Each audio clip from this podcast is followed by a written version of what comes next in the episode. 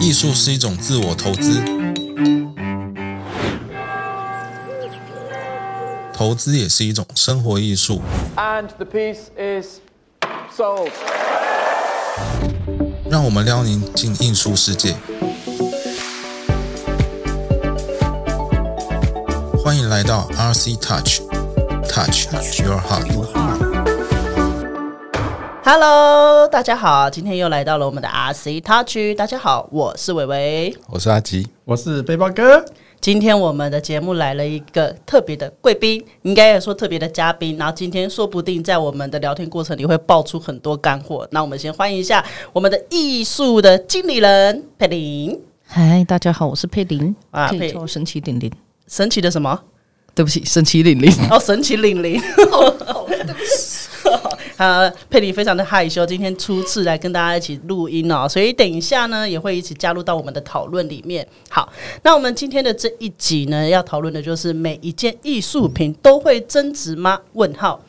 那很多人呢都会觉得说，买艺术品不就是之前好几集有讨论嘛，就是先买自己喜欢的。但是呢，你慢慢慢慢买了之后，你不小心掉入了艺术投资的市场，你就会觉得说，哇，原来艺术品它也有增值的空间。所以呢，其实很多人呢、都会把艺术品当做是一个标的物来做操作。那有的人就会跟随流行，跟随风潮，然后去买，买完之后有可能会变成是他的收藏品，但有可能变成是一种炫富，更有可能的是有一些会把它拿成做成一个这样炒作的话题。那近几年呢、其实因为疫情的原因，所以有很多的热钱，他们不仅炒就是进入到了股市市场，也有可能也会进入到我们的艺术投资的市场。那今天要来聊的就是，到底我们要用什么样的慧眼去判断艺术品，然后让我们买的艺术投资的标的物未来都有增值的可能性。OK，那今天这样的话题呢，就要一样啦，就要邀请我们现在在场的三位来跟我们来分享一下。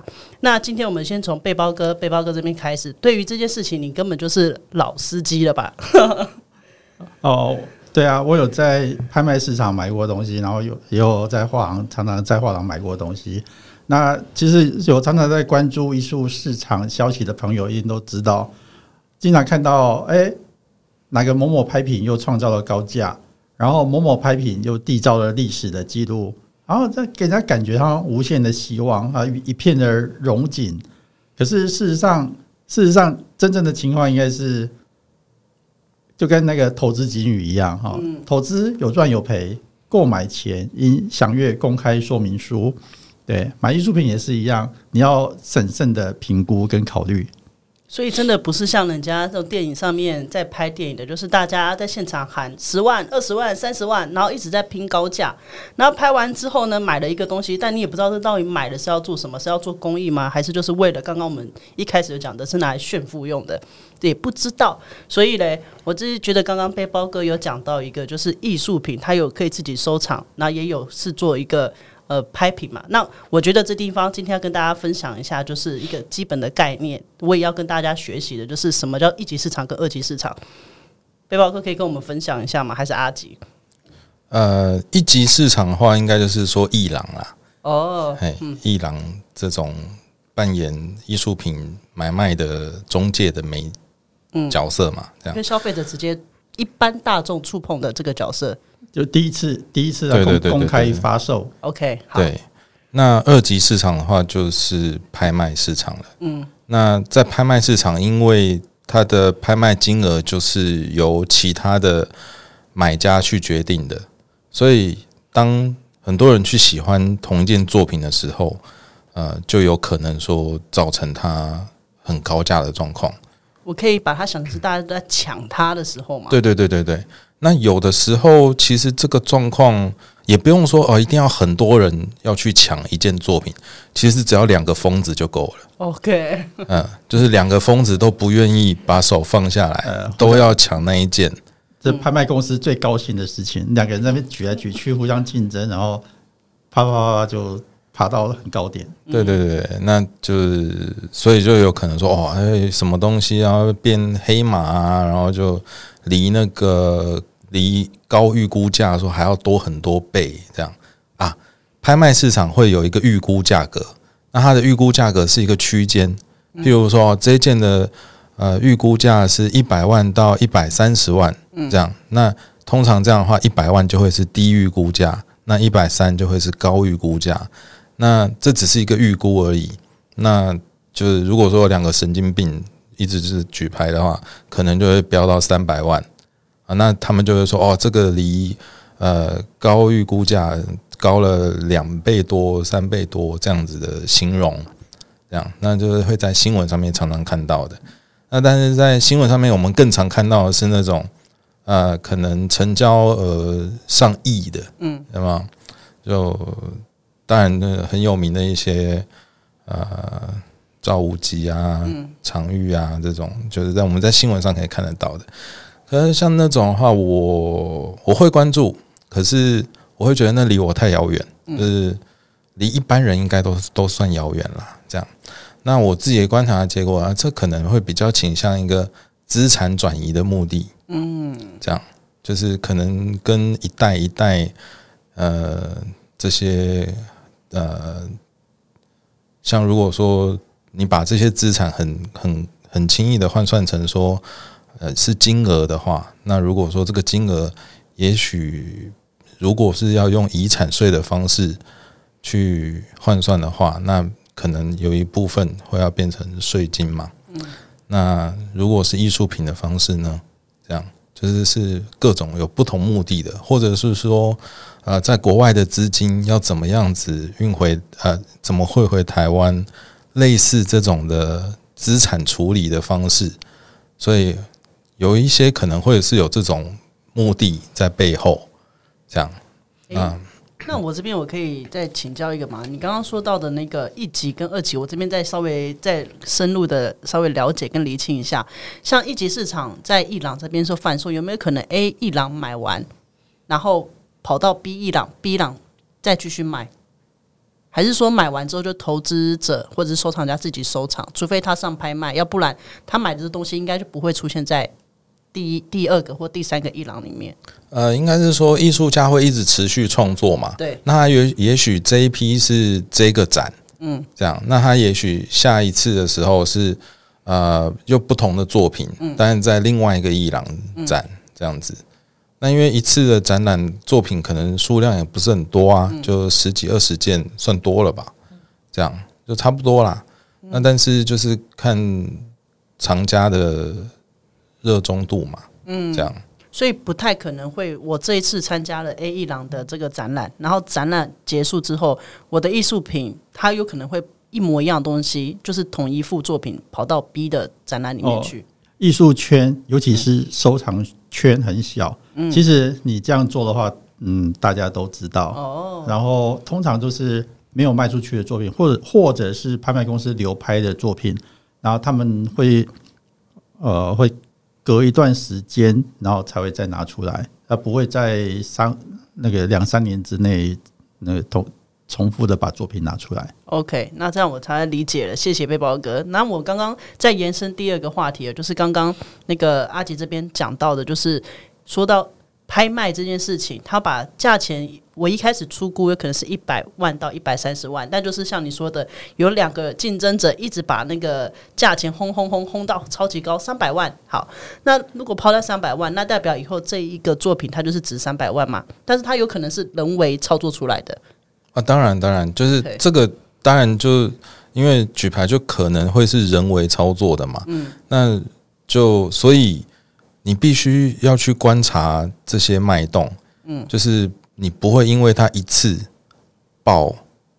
一次的爆炸就觉得说哇这个很棒，然后就就失心疯了，嗯，就是就这个换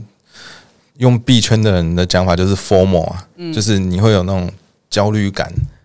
资讯焦虑，然后就会觉得啊，自己是不是还没上车啊？干嘛赶快上车？这样就会误会。所以，其实长期的做功课还是很重要的。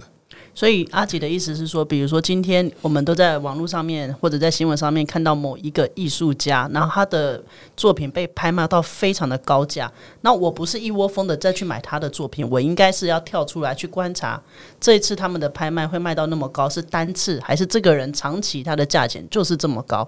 对吧？等于是要做个功课，呃，我们通常会观察它五年的平均价格，五年呃，不会只看它一次的价格。那而且说市场的流通价，哦，市场流通价也不是拍卖价格，嗯，是会会略低于拍卖的价格。哦，然后还要还要看它，如果如果它有经济的画廊，是不是很诚信的画廊？如果是一个很诚信的画廊的话，那他会坚持，会他会坚持他的那个呃价格标准，他不会是，他比较不会去随着那个拍卖去去去浮动。哦，了解，我在台湾有观察到一个很有趣的点啊，就是当拍卖冲到很高的时候，嗯，然后这时候一级的画廊，如果说刚好有要，就过一阵子，可能就是今年或明年，应该当年度都会有艺术家的展啊，嗯，然后就会被问爆，就会要抢爆，因为价差有落差嘛，这样。就假设说你在一级一郎买的时候是呃八十万，但是在拍卖已经跳到一百五十万了，这样。哦，那你这样哦有近一倍的落差，对不对？啊，那你一级一郎哇会瞬间超多人要去买他作品的，但这些人是真的去喜欢作品吗？这又是不一定的事情，所以这时候立场会反过来，就是会变成说，哎，艺廊要开始去挑藏家，就是到底谁是真心喜欢这些作品的，他可以卖给谁，然后甚至是说他去考虑说谁会长期去支持这家艺廊，可以做朋友的、长期的、长期有来有往的，那他们会去选择这些厂家。哦，等于这个的那个主导权就会回到伊朗身上，因为他的货、他的物品或者艺术品就是这样子，然后他在市场上已经被抬到比较高的价钱，所以他就要珍惜他手上的艺术品，卖给真的喜欢或者是藏家。对对对，哦，好对。那刚刚阿吉还有讲到一个很重要的，就是很多人会把艺术品当做是一个资产转移的方式。那刚好呼应了最近有一阵子很红的一个娱乐圈的热闹的家务事，就是大 S。对，大 S 呢，就是跟她的呃前夫嘛，叫爱新觉罗汪。那爱新觉罗汪呢，他就是在网络上面也会有呃互相攻击来攻击去嘛。可是他讲到一个超重要的，可能对阿吉来讲很吸引的，就是我把我的画五百万卖了，我把钱然后拿去付付那个我欠你的钱，然后再来呢，他我就很好奇是哪一幅啊？对，就他有五谁不好奇百万。对，然后他还讲了一件事情，是说，因为毕竟呃，他们的国家的那个资产没有办法直接转入到其他的国家，所以他只能用画的方式售把它售出，然后再把钱用另外一种形式去交到其他人手上。这个就是刚刚所说的资产转移的方式嘛。对啊，对啊，对啊。其实我觉得这中间其实是嗯蛮有趣的。嗯，对对对对。那刚刚背包哥，你觉得这样资产转移的方式，呃，是是怎么样的一个情况？因为其实我们对于一般人呢、我们比如说一开始像我这样的小资女孩，我可能买的作品就一两万、两三万，我从来都没有想过说，诶，我可以买到五百万，而且我买它的原因就是有点像买房地产在存款，然后今天有需要的时候它可以变现。对，所以在资产转移的部分，两位有没有，或者是佩林，可以再跟我们多说一点，就是有钱人到底都是怎么在把艺术品帮当做资产的方式在运作嘛？佩林也可以讲，那个就是关于这部分的话，我真的是有耳闻。诶、不是台湾的伊朗，这是国外的伊朗，那真的是世界上非常有名，也非常就是有很多优秀，在国际上有很多就是高价作品的伊朗。那他们有一些其实是后面是有非常多，就是等于说是一个群体在去做操作的。那可能他就是有好，可能就是有十个犹太的富豪，那他们把这个作品每次都办展之后，比如说十年前他办了一个展，在办了这个 A 艺术家的展。然后他可能就是在这个地方，诶，他就是在这近几年之内做炒作，然后价钱到非常非常的高，然后你外面的人诶想去买也买不得，但是他会就是会挑选他们觉得 OK 的，然后再去做这样子的，就是这样中间销售，然后再慢慢的去，他等于说他作品根本没有，其实没有销售出去。对，但是他在金额上，他就一直在做出一些就是幕后的一些操作，可是不行啊，你这样不是资产转移，你这样是诈骗。对，没有。可是因为他们有一个群体在背后去处理这件事情，而且因为他的伊朗是对于拍卖是非常非常熟悉的，因为他们自己的人也是拍卖的人，然后他们就是在这种几年之后做操作之后，十年后他可能再把它再拿出来弄一次，而且是同一批作品。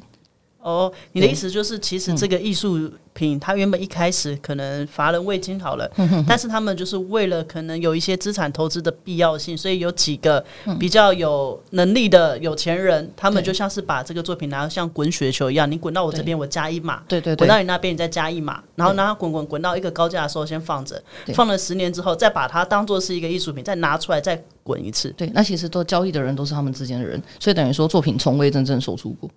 对，但是它的价钱一直在，就是用这种金额的方式一直在做一个。对，我我觉得你这个讲到另外一个境界了，就是那个是对我我没办我我其实没办法接受这种。我知道我知道，但就是因为我们有知道这个部分，对对，因为有很多种不同的炒作手法，对，不同不同炒作手法。但那个没有资产转移啊，没有转移啊。它是价格的垫高而已啦。嗯，哎，我觉得这边刚好，我这边刚好这次为了要录这个节目啊，我去做了一个功课。刚刚佩妮刚好补充了我要想要说的一句话，就是其实艺术投资。在我们的这个呃，像阿吉跟背包哥来讲，他们一直在在强调说是他知识性很重要，然后去喜欢这件作品是很重要的。所以其实艺术投资它有两呃，应该说有三种不同的方式。第一个就是你要么就是收藏，你相信自己的眼光，就像阿吉自己喜欢的，然后他就先买下来。那他也会有一些比较长线的在看看这样子的艺术品到底长期下来有没有可能会有增值的空间。对，但起初还是以自己喜欢的为主。那另外一种呢，就是以单纯的收收藏，就是我只是喜欢，所以我就买，我没有考虑它以后以后卖多少钱。这就会像背包哥以前有喜欢一些作品，然后也是自己尬也就买下来先放。但也有另外一种，我觉得是投机。刚刚佩林讲那种，我觉得会比较偏向于艺术投机，算不算？嗯，算是。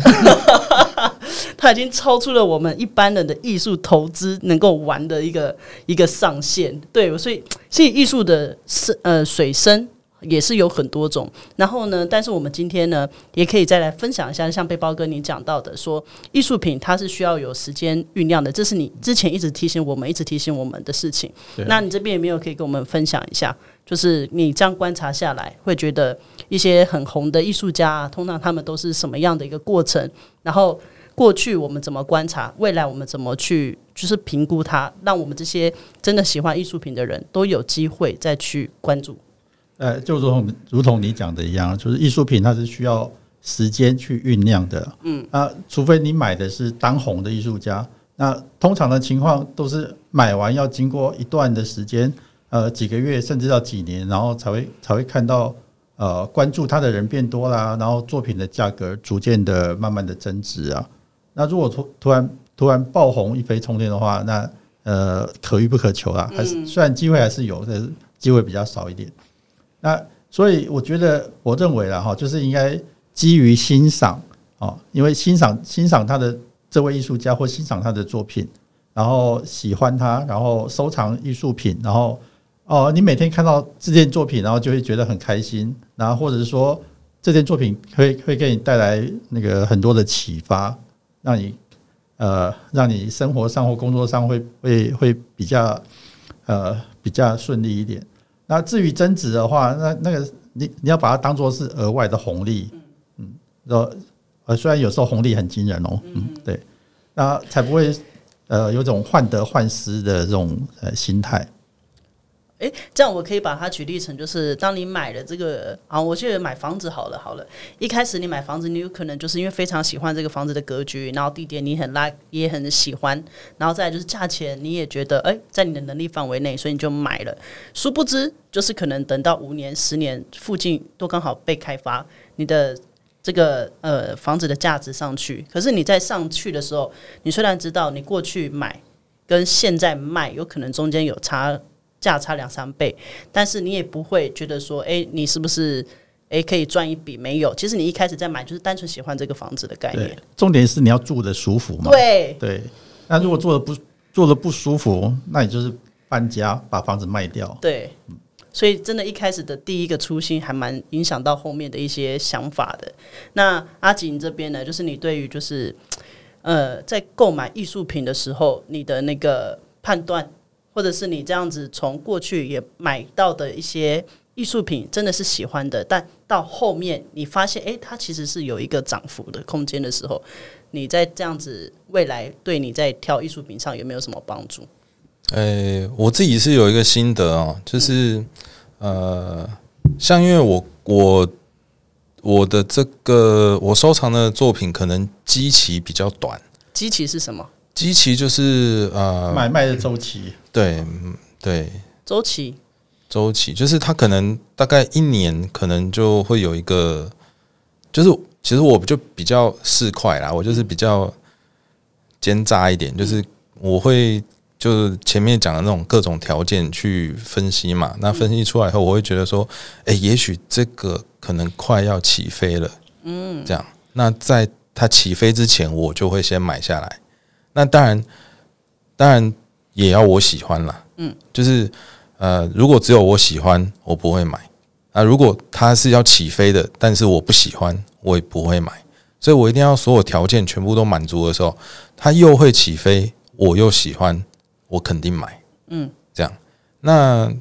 但我后来发现，这个也不是说一个很好的做法。那为什么呢？就是呃，假设啊，假设它真的一年就起飞了，可是我发现说，靠，可是我很喜欢你、舍不得卖了，对，嗯，然后我就发现啊，我真的是有舍不得卖，嗯，然后就那所以嘞，所以所以没赚啊，嗯，所以没赚，你只是纸上富贵，嗯，然后我就想说，那这样是对的吗？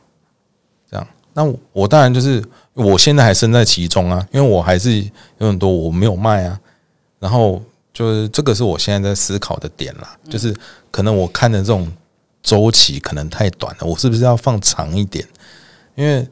所以，所以我就有听到前辈有说啊，艺术家红太快也不是一件好事啊。嗯，这样，但这个没有经过之前，我不觉得是回事。但是我现在在当下，我觉得说，哎、对，有这个问题。所以，呃，所以回过头来说，我会觉得说啊，艺术家持续有在创作，持续有在参展，持续有慢慢的成长，我觉得这个是就很重要的事。嗯，然后如果说在拍卖一飞冲天，反而开始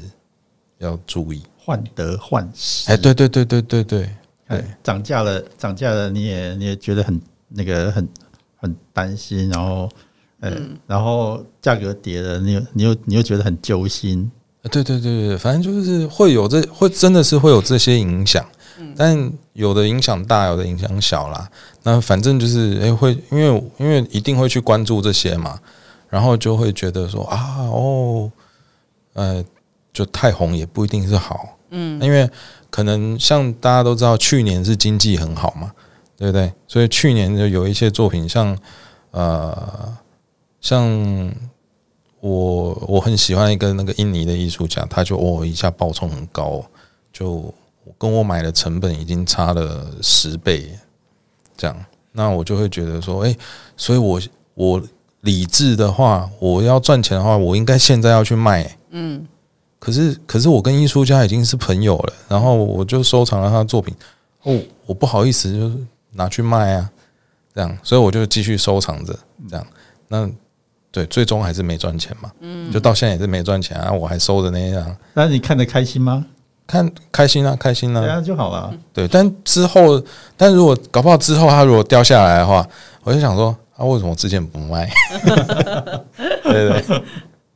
反正就是会有这些啦。嗯啊，但是时间这样在过哦，就是嗯，你也没办法，反正选择就是一个嘛。那、我觉得很有趣啊。那我这边再可以问一个，你刚像你刚刚有讲到，就是你自己呃真的是喜，其实我觉得你这个角色也蛮有趣的，就是你呃来教大家如何艺术收藏。但你有教我们一些方式去挑选艺术家，但你也是用这样的方式去挑完之后，你的东西却不卖，不卖就会变成是像你刚刚所说，在家里面你就自己看得开开心心的，很纠结，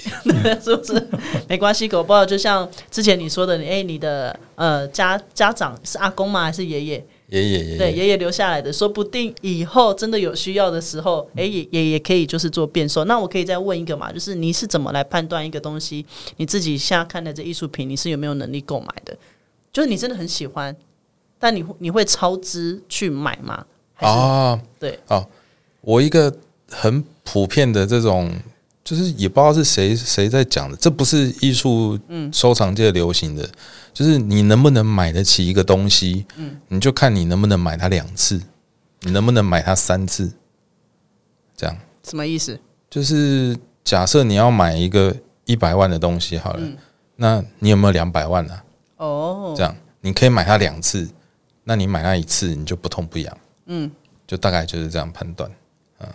我我我是会去那个画廊支持某一个艺术家，然后呃，就就是呃，在他年轻的时候持续的支持他，然后支持到他呃价钱价格起来了，有点高了，对啊，嗯算是长期陪伴诶、背包哥这样也了不起。我觉得这样比较厉害，因为他是这样子年，就是这是长时间的累积哦。那那个累积的量其实是蛮厉害的。然后就因为你长时间以后，你可能以前收的真的是也是可以卖了，嗯，对不对？那可卖可不卖嘛，那那就卖吧。对，就先卖个几件，呃，对啊自己自己还留着几件，对啊，那我觉得这样是很很聪明的做法。对，哎、好啊，那我这边想要继续再问的就是，当然就是能够买到一个很好的作品很重要啊，但是什么叫做就是呃，对你来说是什么样叫做好的作品？然后什么叫做有增值性的作品？其实我觉得这个部分我也想要听听看三位，因为三位虽然都是在艺术圈，可是领域不太一样嘛。那我们想要说，佩林这边可以跟我们分享什么样？的作品叫做好的作品，因为你也是有在当经纪人，所以你看的一定比我们多很多。那我们真的超需要你的一个经验分享的。嗯，其实我觉得以好的作品来讲，我觉得有的时候有在一部分是有点难定义什么是好的。但是我必须说，就是在艺术家，其实像刚刚背包哥讲的这个，我就觉得很棒。就是其实背包哥这样子的方式，是对于很多艺人来说，他是一个非常好的藏家。就是不论你艺术家刚出来的时候，他的概念足不足够成熟，或者是他的呃，比如说技术上或任何地方上，但是诶，像有些商家他会喜欢跟艺术家去面对面聊天，他去理解他的概念，然后去感受说，诶，其实也算是一个当个朋友那种感觉。你看，像刚刚阿吉也是说，他去跟这样子国外的艺术家就成为朋友，那其实这种互相陪伴。然后互相支持，其实他是互相支持的，就是包含艺术家，其实同时也是在支持的厂家，只是他是一个或许是一个无形的方式，他或许是以他的就是你知道在这样朋友这样子互相支持的方式在一直成长，其实是我们伊朗非常喜欢的，就是我们很乐见这样子的感觉。那其实，在创作这样子一直这样子，哎，比如说你趋于成熟或诶，艺术家他在任何的，比如说人生大事上啊，或有任何的情况下，造成他一些观念，或者是还有一些新的哲学，他自我的一个展现的一个蜕变。那他去做新的创作的时候，其实我们藏家，不论是藏家、艺廊，或者是诶所有的观者，其实你都是在陪伴他成长的，这都是一个互相支持的过程。那我觉得，其实这光是这件，他持续创作，他持续一直在这样子去推动他自己，呃，这样子的这个部分，他其实或许他就是一直在前往好。这个好这件事情，或者是他一直在做一件，就是他其实在贯彻自己，嗯，对，那其实这也是一个好，对好的作品，对，就是我们现在看看这个艺术家持续有在进步，对，持续有在发展，然后持续有新的新的新的想法，想法。嗯，那我觉得觉得这这就是一件嗯还不错的作品。那可是就算你是买到好的作品，那你大概也只有三分之一的几率会让就是作品有可能会增值而已。对，那我再我这边再补充一下好了，如果呃你一个藏家的责任就是说，你觉得你觉得这个艺术家好，这个作品好，那呃你你你你不是就你不是在那边等着等在那边，然后就守株待兔的感觉。对，就你就以为这个作品会会增值吗？不会，我觉得一那个收藏家你还是要，你就要必须要去尽一点责任。那比如说，比如说，呃，你要去鼓励这个艺术家持续的去创作，然后让他持续的去进步，那或者是说，你要把他推荐到呃某一个社群里面，让哎让大家多多看到他，去关多多去关注他。那还有就是，你可以去把他推荐给适当的画廊哦，让画廊去支持他。那到最后，这到最后最后，你觉得诶，他他的收藏群已经够多了，那你可以把他作品拿去送拍，嗯，啊就是这样，就是大家都获利这样子。因为我刚刚可以在，哎、我这边有个观念，我想要呃跟背包哥确认一下。你刚刚说到说，如果今天比如说像我好了，我是一个很好的收藏家，那我真的也超级喜欢这个艺术家的，然后我会一直想要让他多创作。第一个是我喜欢他，第二个我很喜欢他的理念，所以我希望他不要在艺术的这条路饿死，所以他最好很多人去买最好。但是他在买的过程里，我觉得我很喜欢，所以我可以帮这个艺术家主动把作品推荐到伊朗那边，希望伊朗能够看到他的东西，也可以多帮他，是这个概念吗？对对，或者是你就把你买的这个作品，然后发表到你其他的一些社团上，那跟大家讲说，诶，我觉得我最近看到了一个艺术品很不错，你也在帮他做行销推广，你当成了艺术家的那个发言人。对，哎哎，这个我没有想过，因为我都以为卖画跟宣传这件事情应该是伊朗的责任。那其实藏家如果真的很喜欢，他真的解释遇到贵人呢、你就是贵人哎、背包哥。其实像我们觉得藏家之间，因为其实藏家之间有很多大家的也是互相是朋友嘛。那其实大家在互相推荐啊，或者是互相去，哎、我其实认识这个人，然后我们在其实因为他其实也是作品，其实他这个人。也是创造出作品，它这是一个整体，嗯，对，就有时候我们其实已经不是只单看作品了，那就是其实藏家在认识艺术家、啊，或者是在这样子聊天的过程之中，它是会有加分或扣分的作用，对，那就是诶，有些人他看到艺术家之后，他说：“天哪，我觉得看到他之后，我觉得我真是买对了。”就是我觉得看到他这个人，我觉得好加分，因为他的可能品性啊，或者是在他对谈，或者是在他面对自己作品或这个世界的这个观点上，他们会觉得哇，我真的觉得这个人太棒了。然后藏家之间可能就会互相说：“哎、你知道我上次见到某某艺术家，他给我了好多新的观感，或者是哎、我觉得我好喜欢这个人。”他其实是一个，就是互相其实是共好的，它是共好的一个过程。对对对。因为我觉得超棒的，因为今天刚好是一个是藏家的角色，然后一个是那个伊朗的这样的配你的角色，所以跟我们分享。因为我觉得这样子听起来其实有点像守望相助，诶，就是当今天这个人是一个很好的艺术家的时候，大家都会想要帮他，就是让他第一个让他能够吃饱。然后第二个部分就是能够让他在这条路永续的，就是把他的一些人生的历练、想法、经历，一直透过创作的方式去跟藏家沟通。跟他说我最近怎么了，所以我的艺术品最近有怎样的风格，然后也可以因为他的作品，然后让我们知道可以分辨他说这是他大概几岁到几岁结婚之前，所以他会比较偏向于这个，然后几岁到几岁的时候，他应该家里面发生了一些事情，所以他作品稍微风格又有一点改变，所以看到他的作品就知道大概他那时候是发生了什么事情。嗯，哇，这个是一个长期陪伴诶、真的是了不起。那被那个阿吉呢，就是你对于刚刚背包哥跟佩林这边想讲的。那你自己觉得说，诶，那你自己在于持续的支持艺术家这件事情上，你有没有做过哪一些经验，或者是你是用另外一种方式去，呃，去让好的作品可以让别人看到？有有有我就我就一样啊，我哎、我几乎有收藏的作品，我都会分享。对啊，对啊他帮他帮艺术家办展览啊，然后呃，而且还让很多人赚到钱嘞、没有没有，反正反正我有收的作品啊，我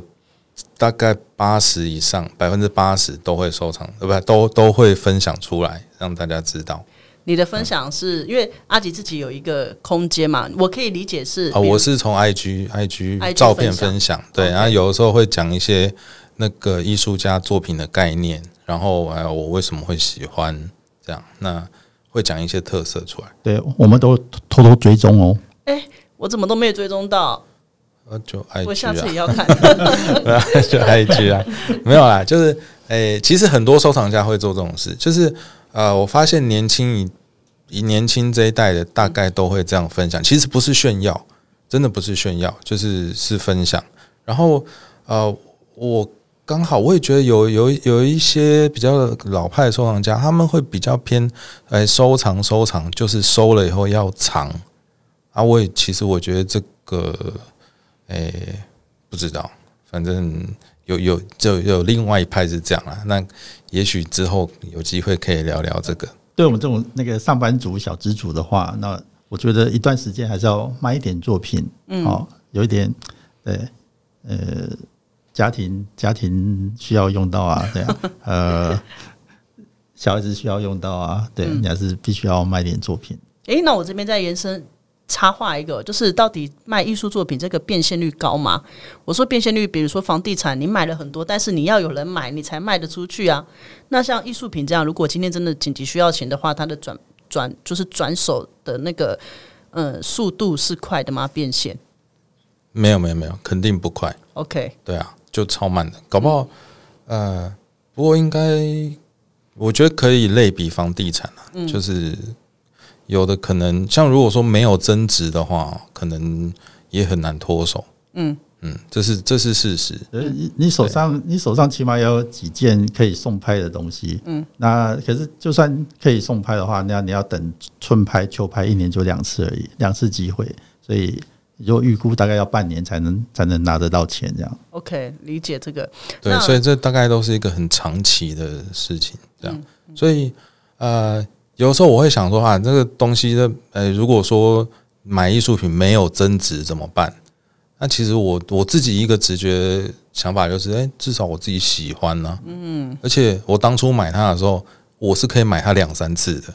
所以代表我没有那个呃，就是经济不予匮乏啦，嗯，这样子，所以基本上它有没有卖，可能不会对我造成太大的压力，这样子。那当然，呃，可能比较有压力的反而是那些长太高的吧，嗯，这样子，这样子啦。那啊，另外一个我分享一个例子，好。就是呃，刚好有讲到我爷爷嘛，嗯。那其实我爷爷那时候是收藏了呃几幅普心宇的作品，然后他那时候捧场嘛，他就捧场是被我奶奶骂骂到爆，嗯，就骂了很久、欸，好像不是说几天而已哦、他骂了有年哦、嗯，这样，然后这个作品就挂在那边，然后直到我爷爷奶奶都过世，然后我我我都已经长大了，这样子。那你看这个作品在他们那一代的时候没有增值啊，嗯，完全没有增值，连脱手都没有。然后，那你可以去定义说他们这样就是赔钱吗？对不对？然后我觉得不是一代一代的人可以去形容的，这样这可能是要就是要后代帮你去证明的，对啊。然后我就觉得说，哎，我后来呃，我跟我爸有决定，就是把把这些作品送拍。那送拍以后，也确实证明我爷爷是对的，嗯，对啊。然后我就真的觉得，好像这个呃有没有增值这件事情，可能也不是说你在几年之内就可以下一个定论了，这样子。嗯嗯。诶我觉得今天这样子的收获超级多的，因为我原本一开始想着说，呃，每件艺术品都会增值吗？我想要听到的答案是说会。但是这样听完之后呢，我反而觉得很有趣的地方是，其实艺术的收藏啊，它其实一个是透过作品跟创作者还有收藏家之间有没有产生共鸣，然后甚至是有没有在心里面，你在看到这幅作品的时候，心里面产生一种对话，然后藏家也很欣赏眼前的这一个艺术品，所以他会想要把它珍藏。那珍藏之后呢，像上次背包哥，我觉得他讲到一个很棒的是，你会觉得你看到这作品，让你有感觉，就是一种心灵寄托的氛围。所以呢，一个好的一个艺术品，它往往能够重现。一个你当时看到它，你会有心里面的那种感动，甚至有一些回忆。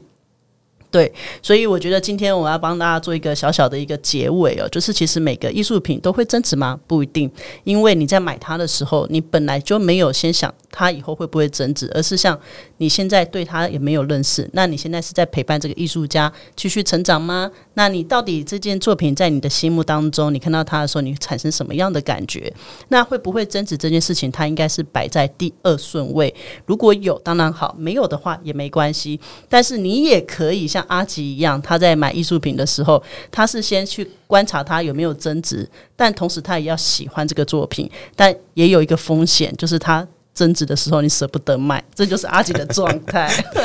纠结，对呀、呃，起码起码让你的脑袋增值了吧？哎，对，没错。所以呢，成就感啦，成就感增值，成就感加分，这样。可以，可以，好啊。那就就今天也很开心，就是佩林来我们这边这个席上，然后来跟我们分享一下，就是在于呃，在艺术的一个销售上呢，也有分享很多的一些观点。感谢感谢，谢谢谢谢 谢谢你们，下次有机会再揪你一起来玩哈。好啊好啊，对啊，那我们今天的节目就到此告一段落了。那如果你觉得今天的节目你有很些地方你可能听完之后还是有一些疑问，或者是有些点你想要再深入了解，那就欢迎在我们的 p o c k e t 下面留言，然后呢，我们就可以根据你的题目，说不定就会变成是我们下一次再分享的主题哦。那就今天分享到这里，然后祝大家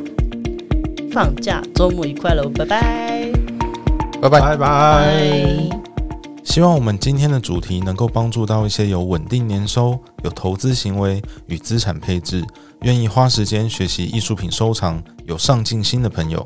如果你对我们的节目有兴趣，也希望能够订阅并且追踪我们的 IG，还有想听的其他主题，也欢迎留言让我们知道哦。祝你今天收获满满，下次再聊喽，拜拜拜